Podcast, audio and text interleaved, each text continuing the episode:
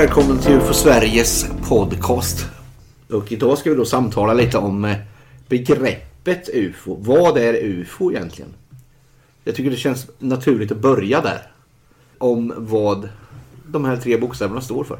Vad är UFO? Jag som pratar heter Tobias Lindgren och eh, ska försöka föra samtalet framåt. Och med mig idag har jag UFO Sveriges ordförande. Anders Berglund. Och Rapportcentralens ansvarige. Johan Gustafsson. Ska vi ta begreppet från början? Begreppet UFO betyder ju egentligen Unidentified Flying Object. Då kan man undra hur det myntades. Varför uppfanns begreppet? Vad begreppet står för. Vad innebär ordet UFO? Hur ser det idag ut med användandet av UFO-begreppet jämfört med hur det... När de myntade begreppet måste de ha tänkt en tanke. Vi behöver ett begrepp för den här typen av fenomen. Eller koncept. Och när var det? Alltså man kan ju se tillbaka till eh, sent 40-tal, tidigt 50-tal när hela det här moderna fenomenet började. Och det var ju amerikanska flygvapnet som bedrev undersökande projekt på den tiden. Och de kallade ju bland annat de här fenomenen eller föremålen, rapporterna helt enkelt kan man ju säga. Som de inte lyckades finna en förklaring på. För andra saker när de inte lyckades att finna förklaringen. Då blev det ju kanske att man kallade det för flying disk eller flying saucer. Men det var alltså ett problem som amerikanska försvaret hade identifierat. Ett reellt problem som de behövde ett begrepp för. Ja, det vart eh, lite tankar kring det där begreppet. Som man använde när man inte lyckades identifiera det som en, ett vittne hade rapporterat till dem. Det var ju en man som hette Edward Rupelt som var ansvarig för Project Blue Book. Amerikanska flygvapnets undersökande instans i det här ämnesområdet på den tiden, alltså 50-talet. Och han tyckte ju att det här begreppet som man använde när man inte hittade en förklaring, att man då kallade det hela för flying disk eller flying saucer. Att det var inte så lämpligt. Så han tänkte ju då att vi behöver någonting neutralt. Någonting mer förutsättningslöst som bara säger att det här har vi tagit emot. Och det har vi undersökt och försökt hitta en förklaring på men vi har inte lyckats. Så då kallar vi det för ett oidentifierat flygande objekt. Unidentified Flying Object. Så det var ju ungefär så som eh, begreppet myntades en gång i tiden. Det var ett väldigt neutralt begrepp jämfört med hur det betraktas idag. Idag är det ju exempelvis många som ser UFO och flygande tefat som synonym. Men backar man alltså till begreppets begynnelse så var det ju raka motsatsen. UFO-begreppet myntades som en motsats till begreppet flygande tefat eller flying saucer. Man skulle kunna säga att det var den här Edward Ruppelt som myntade begreppet. Man ska säga som upphovskälla till det här begreppet. Ja, vad jag har förstått så var det nog Ruppelt som var den som kom på begreppet. Som tog det från Flying Saucer till UFO. Precis, jag har förstått att det ska ha varit Ruppelt som var ansvarig till det namnskiftet. Åtminstone så var han involverad i det. Sen var det säkert fler inom flygvapnet som hade synpunkter i den frågan. Men det här bet sig fast. Ja, det gjorde det. Om man tittar på rapporterna sen så använder ju inte Blue Book och flygvapnet UFO-begreppet så mycket som man kan tänka sig eller förvänta sig sen. Utan de skrev ju ofta unknown i sina rapporter. Hur väl de förhöll sig till det här i efterhand, det, det är väl lite mer... Men det var inte så att man så fort man satte rubriken UFO så kunde man lägga det åt sidan för att slippa ta hand om det? När de hade betraktat en rapport som oidentifierad och gett den den här UFO-beteckningen så avslutade de väl ärendet. För flygvapnets del så var ju det ett totalt misslyckande. För att de hade ju naturligtvis för avsikt att lyckas identifiera och förklara så mycket som möjligt av allt det de fick in. Men kom de till den punkten där de fick sätta en sån här UFO-beteckning på rapporten. Då vart väl den lagd till handlingarna efteråt vad jag förstår. Men de hade också någon sorts undersökning innan de satte begreppet UFO på en händelse. Ja, de undersökte ju rapporterna enligt varierande standard. Ja, det är ju lite som UFO Sverige arbetar idag. Att vi vill gärna sätta begreppet UFO om vi kommer fram till att vi inte kan förklara det? Det var ungefär så. Så långt så var det nog ganska Det, det är grundtanken alltså. Ja. Ja, för det är ju lite mer än vad själva begreppet säger. Då säger du ju bara att det är flygande och okänt. Men finns det andra begrepp som förklarar samma sak? Andra förkortningar? Andra uttryck som har figurerat? ja, det finns ju några stycken som varit med i sammanhanget. Vi har ju begreppet UAP som har använts ganska flitigt av vissa grupper och organisationer. Huvudsakligen i andra länder. Och det är då kort för Unidentified Aerial Phenomena. Alltså oidentifierat ja, atmosfäriskt eller luftburet fenomen. Av något slag. Det är lite svårt att översätta just det här begreppet aerial. Det är inte myndigheter som använder sig av det begreppet utan det är mera UFO-grupper och så vidare. Ja, det är ju lite organisationer i de andra länderna som har använt sig utav UAP. I Sverige har vi inte använt det så mycket och myndigheter har väl inte heller gjort det med undantag då kanske för den franska organisationen GEPAM eller GAPAN. Franska rymdmyndighetens instans för att utreda sådana här ärenden. De vet jag har använt UAP i sina översättningar av texter när de har publicerat material på engelska i engelskspråkiga tidskrifter. Ja, UFO kommer ju från amerikanska försvaret. Som en akronym, eller en beteckning då på ett, en rad observationer av egendomliga föremål som började rapporteras i USA efter kriget. Då var det många som såg ja, vad de beskrev som föremål på himlen. Och det här, det här växte ju. Det var ju... Media skrev mycket om det. Med start 47. Ja, vi hade ju en våg av rapporter 1947 som svepte över USA. Den kom ju lite efter en berömd observation vid Mount Rainier i staten Washington.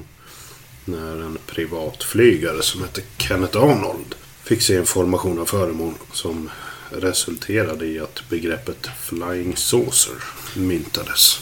Han såg eh, nio stycken föremål som han beskrev som diskusformade. Och eh, en av de första intervjuerna som han gav efteråt, efter den här observationen, var det journalisten där som intervjuade han. Som eh, beskrev det då i artikeln som ett flygande tefat. Och det där begreppet, det fastnade direkt i det amerikanska medvetandet. Och tidningarna började använda det där, flygande tefat. Det här nya begreppet var ju tämligen innehållslöst. Alltså det var ingen som visste vad egentligen de här flygande diskusföremålen eller de flygande tefaten kom ifrån. I översättning skulle man väl kunna tänka sig att den här journalisten tänkte sig att det var mera för att illustrera hur man på svenska säger kasta macka på sjön. Det var väl så han, han hade inte tänkt sig att det skulle bli ett koncept som sådant. Han försökte visualisera för sina läsare hur det här föremålet såg ut då enligt Kenneth Arnold. Det hade ju mycket med rörelsen att göra också har jag förstått. Att eh, han försökte jämföra rörelsen med ungefär som du säger här. Kasta macka. Att föremålet rörde sig, eller föremålen rörde sig på ett sätt som när man kastar ett tefat över vattnet. Och att det därigenom ledde fram till begreppet flying saucer. Flygande tefat.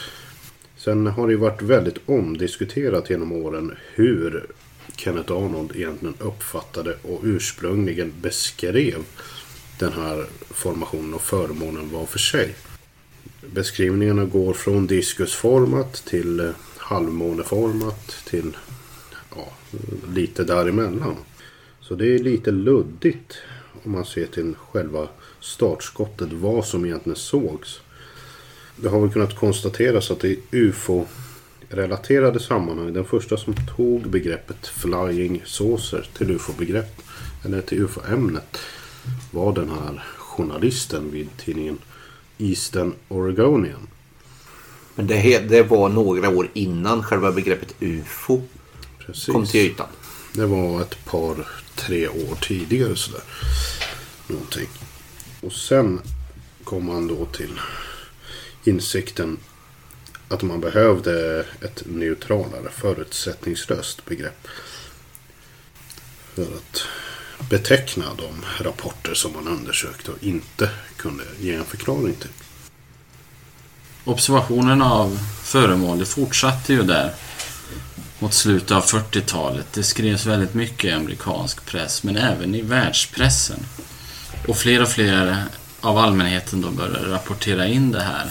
Och vem rapporterar man in då till? Jo, till, till myndigheterna. Till militären ja. Precis, det ham- hamnade på generalernas bord. Tog de det på allvar då? då? Det gjorde de. Vi ska komma ihåg att det här var efter andra världskriget. Den politiska situationen i och med att Nazityskland blev besegrad så uppstod ju den politiska situationen att vi hade två stormaktsblock. Ett västligt som USA och vi hade ett östligt med Sovjetunionen. Och ganska snabbt blev ju det där äh, cementerat. Man hade en ny fiende i USA och det var Sovjetunionen. Samtidigt så kom genom kriget och efter kriget en rad teknologiska framsteg. Flygteknologi och raketteknologi. Äh, som gjorde att det började flyga omkring mer saker än det gjorde innan kriget. Gallup gjorde en undersökning hösten 1947 för att kolla opinionen. Och då frågade Gallup vad den amerikanska allmänheten trodde att de här flygande tefalen var för någonting. Och det var ju knappt någon procent som menade att det var rymdvarelser eller från rymden. De flesta trodde att det var någonting från Sovjetunionen, alltså övervakning. Men var det i den här vevan som man började lägga in andra tankar i det här begreppet? Man går ifrån att det är rent okänt till att man lägger in andra tan- tankar bakom. Att det skulle komma någonstans ifrån. Att det kanske är att det kommer från rymden. Eller så vidare. Ja, de tankarna kom naturligt. Vad är det här? Klart man spekulerade i vad det var. Ja, för när, begreppet var färskt så måste det ju ha varit ganska neutralt. Det var väl så man hade tänkt sig att det skulle användas. Ja. Ju mer som strömmade in då i observationer till militären, försvaret i USA, gjorde ju att det var en högst aktuell fråga. Men det gick det fort, den här förvridningen från att det var ett helt neutralt begrepp till att det började bli mindre bra begrepp så att säga. Det är nog en intressant eh, fråga som det sannolikt eh, skulle behöva forskas lite mer i. När övergick själva neutralitetsbegreppet? Vare sig man pratar UFO eller flygande tefat. För bara ordet flygande tefat säger inte heller nödvändigtvis eh, utomjordiskt. När övergick det från, eh, som du sa här Anders, misstänkta spionfarkoster från en, från en främmande makt till eh, någonting utomjordiskt? För det är nog inte helt klarlagt exakt vart övergången och hur fort den gick, när den ägde rum och så vidare. Men vi kan väl säga med säkerhet att en bit in på 50-talet så hade ju bilden eh, omvandlats och hela begreppet, eller hela ämnet då, som det mer hade utvecklats till då hade ju börjat förknippas mer och mer med någonting eh, utomjordiskt. Under samma period som de kända kontaktpersonerna dök upp och sa att de hade fått åka med de här farkosterna och träffat besättningen och de ska ju ha varit från Venus och lite av varje då. Man kan ju undra var det här utomjordiska ursprunget kommer ifrån. Varför just utomjordiskt? Hur kommer det in i bilden? Människan har alltid genom historien, mytologierna och folktron funderat på Varför försvann ryssen och byttes ut mot utomjordingen? Ja, en, en stor del i det, det har ju som Johan säger, de här kontaktpersonerna som dök upp i början på 50-talet. De lär ha spelat in en hel del. Och jag tänker mig att de måste också ha blivit inspirerade från någonstans ifrån. Annars skulle de ju ha funnits mycket tidigare. Då får man nog se mer till teknikfrågan och till eh, science fiction och rymdfartfrågan. De aktuella frågorna som fanns på den tiden, exempelvis rymdfarten och rymdkapplöpningen hade ju börjat. Det var aktuella ärenden i både USA Det och vart Ryssland. det vart mera öppet. Man gick från en sluten militär till en mera öppen civil forskningsinriktad rymdteknologi. Så kan det nog ha varit. Att det ena leder till det andra. Man har en pågående rymdkapplöpning och det är mycket med de frågorna som cirkulerar i samhället. Sen har man science fiction på kartan också. Det är populärt. Det har det varit under många år. Men det var 50-talet fanns det tidskrifter och sånt som inte finns idag inom sci-fi. Och på den vägen är det. Då går man från någonting som först var populärt. Man tänker ryssar, det är efter kriget och det är sånt man har. Men då byggde det på rädsla. Nu byggde det mera på framtidstro. Ja, lite mer att man ser till dagens utveckling. Och vi börjar rikta vår uppmärksamhet ut mot rymden. Och då börjar tankarna kring någonting okänt flöda i samma riktning. Och man tänker då kanske det här också kommer utifrån. Då undrar man varför just utomjordingar och rymdförespråkarna biter sig fast vid begreppet. Från att det har varit neutralt till att det blir kidnappat av de här rymdtroende. Det som händer är väl att de får gehör helt enkelt. De har ju sina teorier som eh, väcker eh, intresse och uppmärksamhet antagligen. Man har en spännande teori, man har någonting som kittlar. Och helt plötsligt har begreppet fått en helt annan innebörd. Ja, och jag tror att media har spelat en stor roll i det hela också. De har nog spridit budskapet att det ska röra sig om utomjordiska besökare. På ett sätt som har gjort att efter en tid så har det varit helt ofrånkomligt att synonymen har slagit sig Men fast. då har redan myndighet släppt begreppet som ett neutralt begrepp. Project Blue Book och amerikanska flygvapnets undersökningar fortsatte gärna fram till 70-talet. Och de försökte nog åtminstone officiellt sett hålla sig neutrala i frågan om vad de oidentifierade. Men då hade de redan distanserat sig från eh, begreppet UFO menar jag. De var ju intresserade av fenomenet som sådant. Brydde sig inte om begreppet längre. Begreppet fanns ju fortfarande kvar i deras eh, arbetsområde. För att det var ju det var ju det det handlade om. Den slutgiltiga rapporten som satte punkt för Project Blue Book. Som kallades för Condon-rapporten. Och egentligen genomfördes av universitetet i Colorado. Den hette ju A Scientific Study of Unidentified Flying Objects.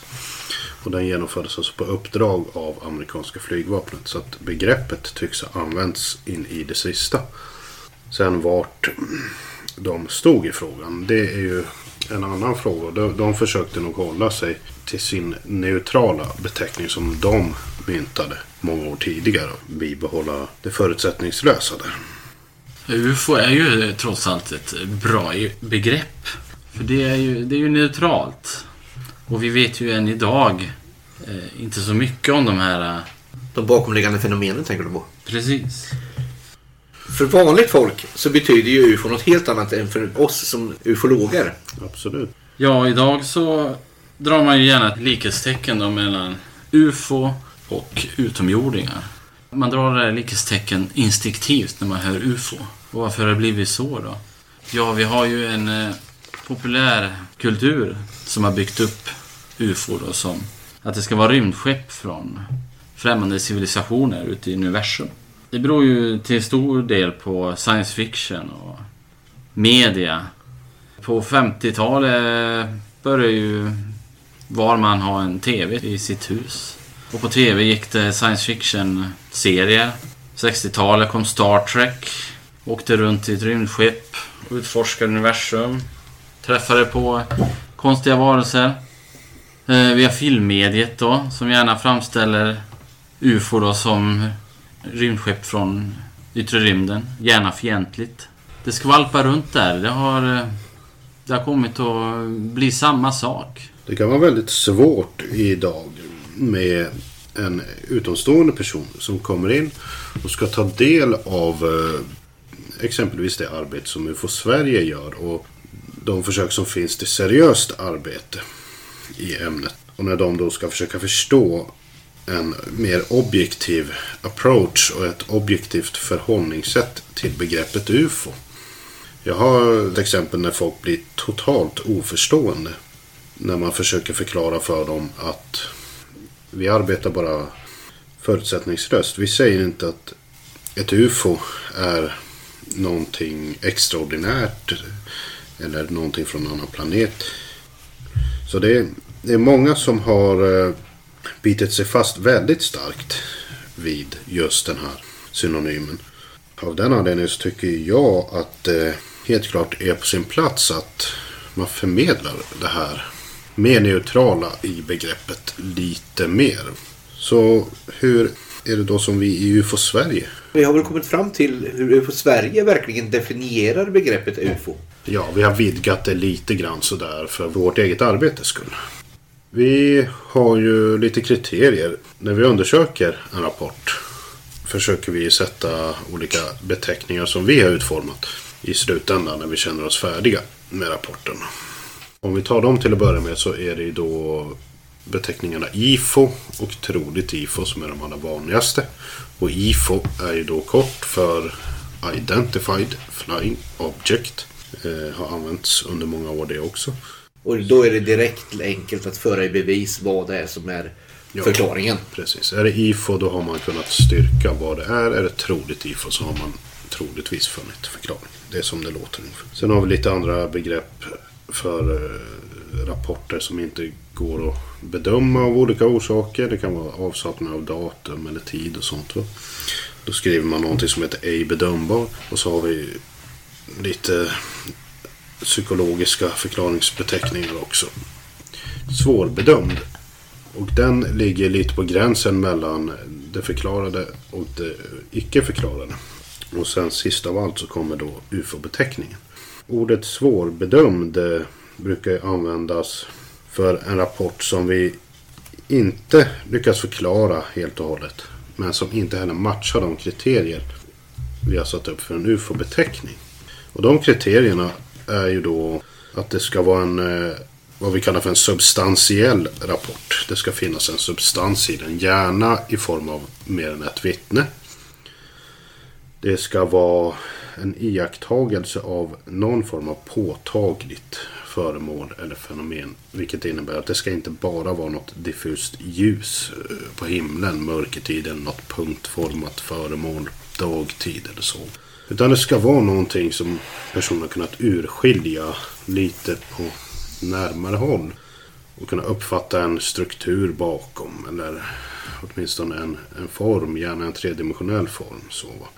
Och sen så ska rapporten vara daterad. Den ska ha en eh, god tidsangivelse. Så att man vet på ett ungefär när man såg det här. Eh, det ska gärna vara dagsljus. Och sen ska då rapporten vara väldigt väl undersökt. Man ska kontrollera tänkbara felkällor och i allt väsentligt då kunnat avfärda dem som förklaringar i. Sen ska det vara väldokumenterat. Det är först i det läget, när vi har en sån rapport som motsvarar de kriterierna och som har undersökts väldigt väl utan att det har kunnat gått att ge den en, en trolig förklaring. Då får rapporten en UFO-beteckning. Har vi en rapport som eh, vi inte lyckas ge en trolig förklaring men som inte motsvarar de här kriterierna då kan den istället kallas för svårbedömd. Eller i vissa fall ej bedömbar då, om det är avsaknad av datum och tid och sånt som gör att man inte kan förklara den. Så det är väl lite grann så som vi har definierat det här begreppet UFO. Och det syftar ju helt enkelt bara på någonting substantiellt, väl undersökt och oidentifierat. Så i vår definition så tar inte eh, vi ställning till vad bakomliggande fenomenet i själva verket är när vi skriver UFO. Ja, det är ju så att eh, när någon ser någonting konstigt på himlen. Det kan vara en ljusprick som, som blinkar mitt i natten. Den vanligaste rapporten vi i UFO Sverige får in det är ju att någon har sett en ljuspunkt på natthimlen. På långt håll. Mer spännande så är det ju inte i många fall. Då gör man ju oftast misstaget då att bete- tro att det där är ett UFO. När det egentligen inte är det. Enligt våran eh, En av våra definition. definition.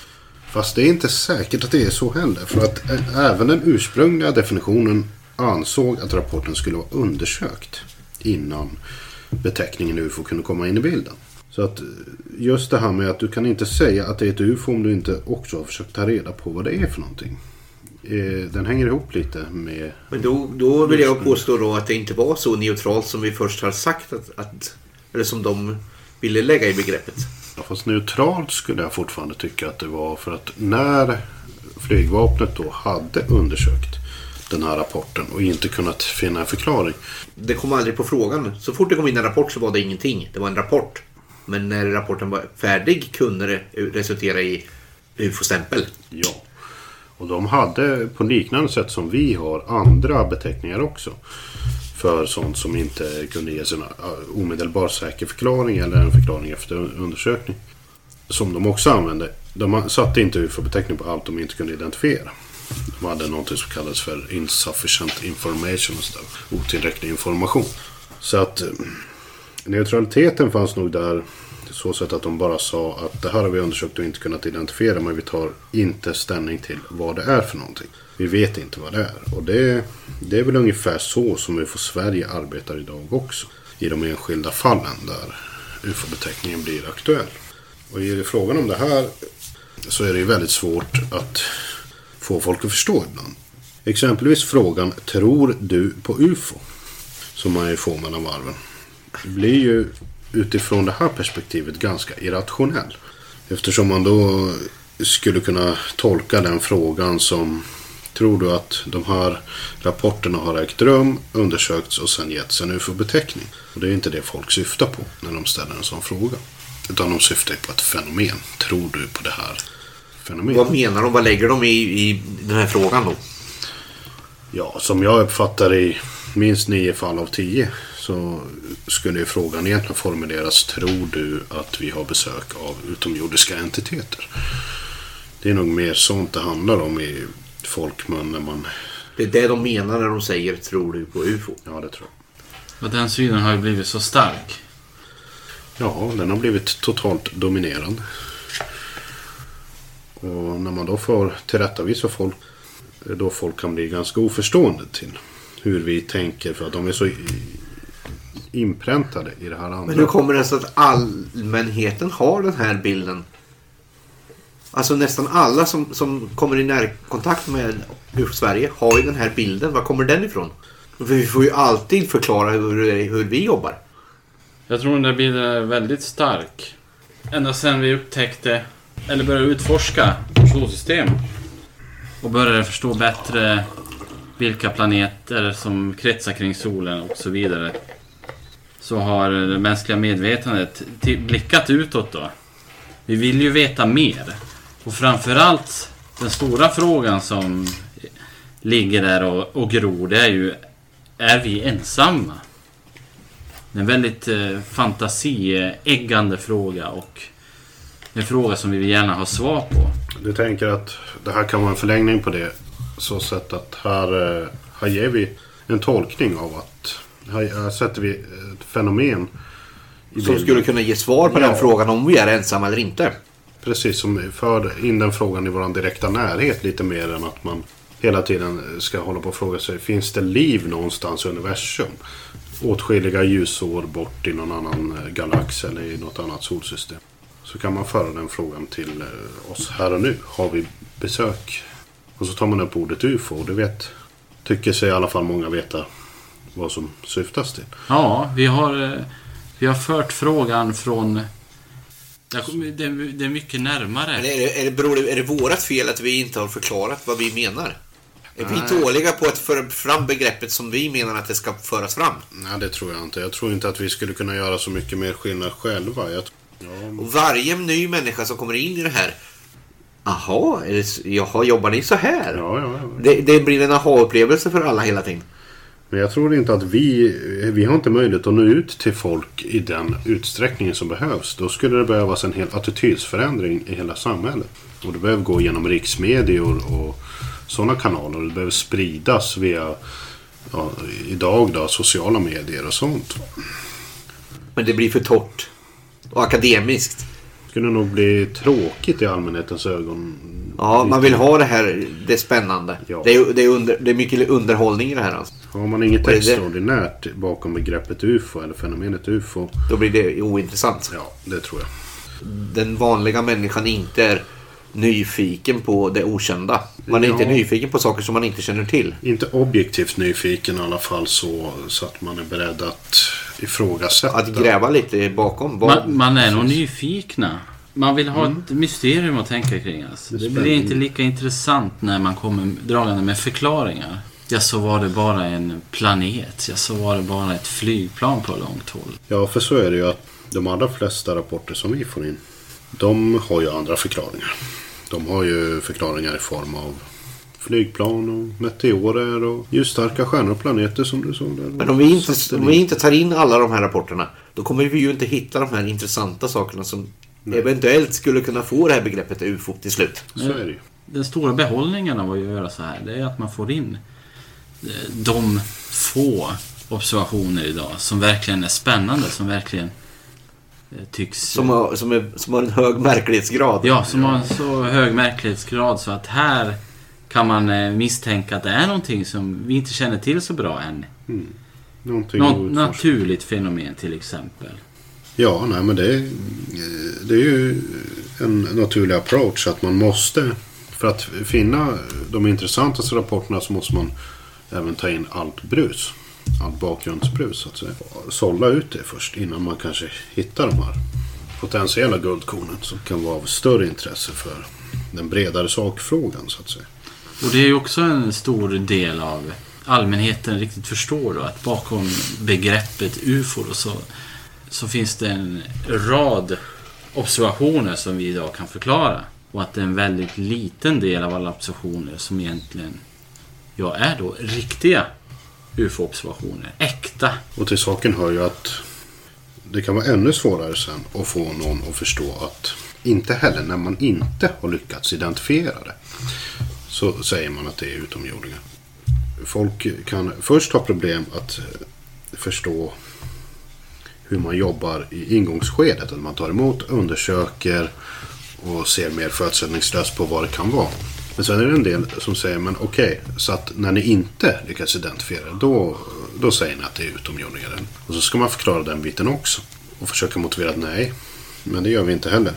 För att då, då säger vi bara att vi inte har lyckats identifiera, för det är den praktiska innebörden. Det finns ju egentligen ingenting annat.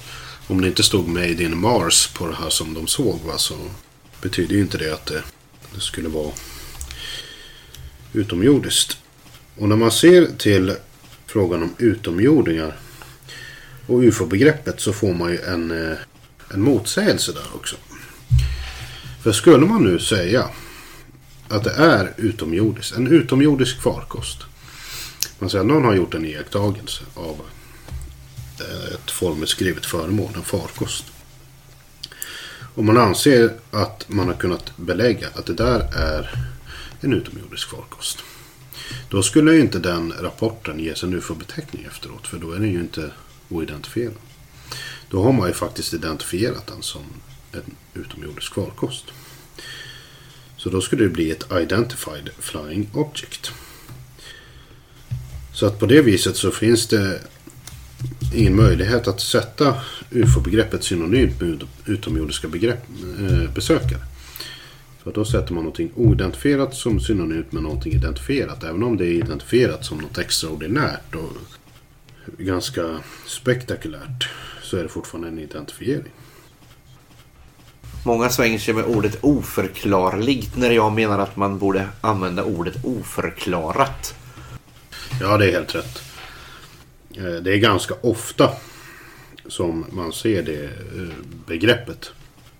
Oförklarligt fenomen över eh, Kalmarsund eller oförklarligt föremål där, där det är ofta man läser sånt i. Och då tycker jag att det är ett rent språkligt fel. Ja. För är det oförklarligt då kommer vi aldrig någonsin att kunna förklara det. Helt, helt rätt. Personligen så tycker jag att det är ett helt ologiskt och totalt irrationellt begrepp. Att be, påstå att någonting är oförklarligt, det är som att gå händelserna i förväg. Ja, det är som att veta svaret i förväg. Ja, det är, det är som att veta allt ungefär.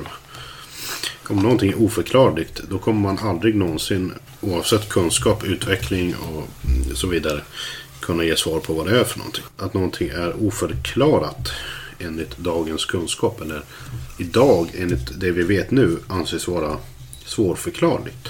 Det är en annan sak. Det kan ju förändras om tio år. Samma sak skulle jag vilja påstå begreppen onaturligt, övernaturligt. De, de har lite samma klang. Va? Det är sådana där begrepp som också används i vårt... Man säger, är det någonting onaturligt? Ja, eller Vad- övernaturligt. Ja, eller Ingenting kan ju vara över naturen. Nej, det, det, det är ju faktiskt inte möjligt som jag ser det. Jag förstår inte hur det ska vara möjligt. Hur ska någonting vara onaturligt eller övernaturligt? Då ska det inte kunna existera. För om någonting ska existera i naturen då kan det inte överskrida naturens förmågor och kapacitet. Oavsett vad det är, om det är ett artificiellt eller extraordinärt fenomen enligt vår uppfattning idag.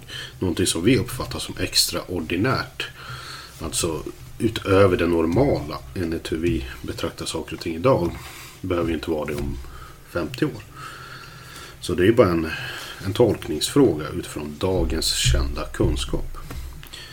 Att använda ordet ordförklarligt är nog mera bara språkligt slarv. Det tror jag också.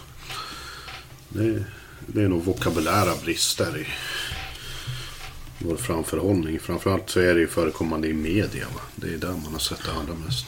Men samtidigt är det ju ett begrepp då för, som används för att sätta någon slags stämpel eller någon...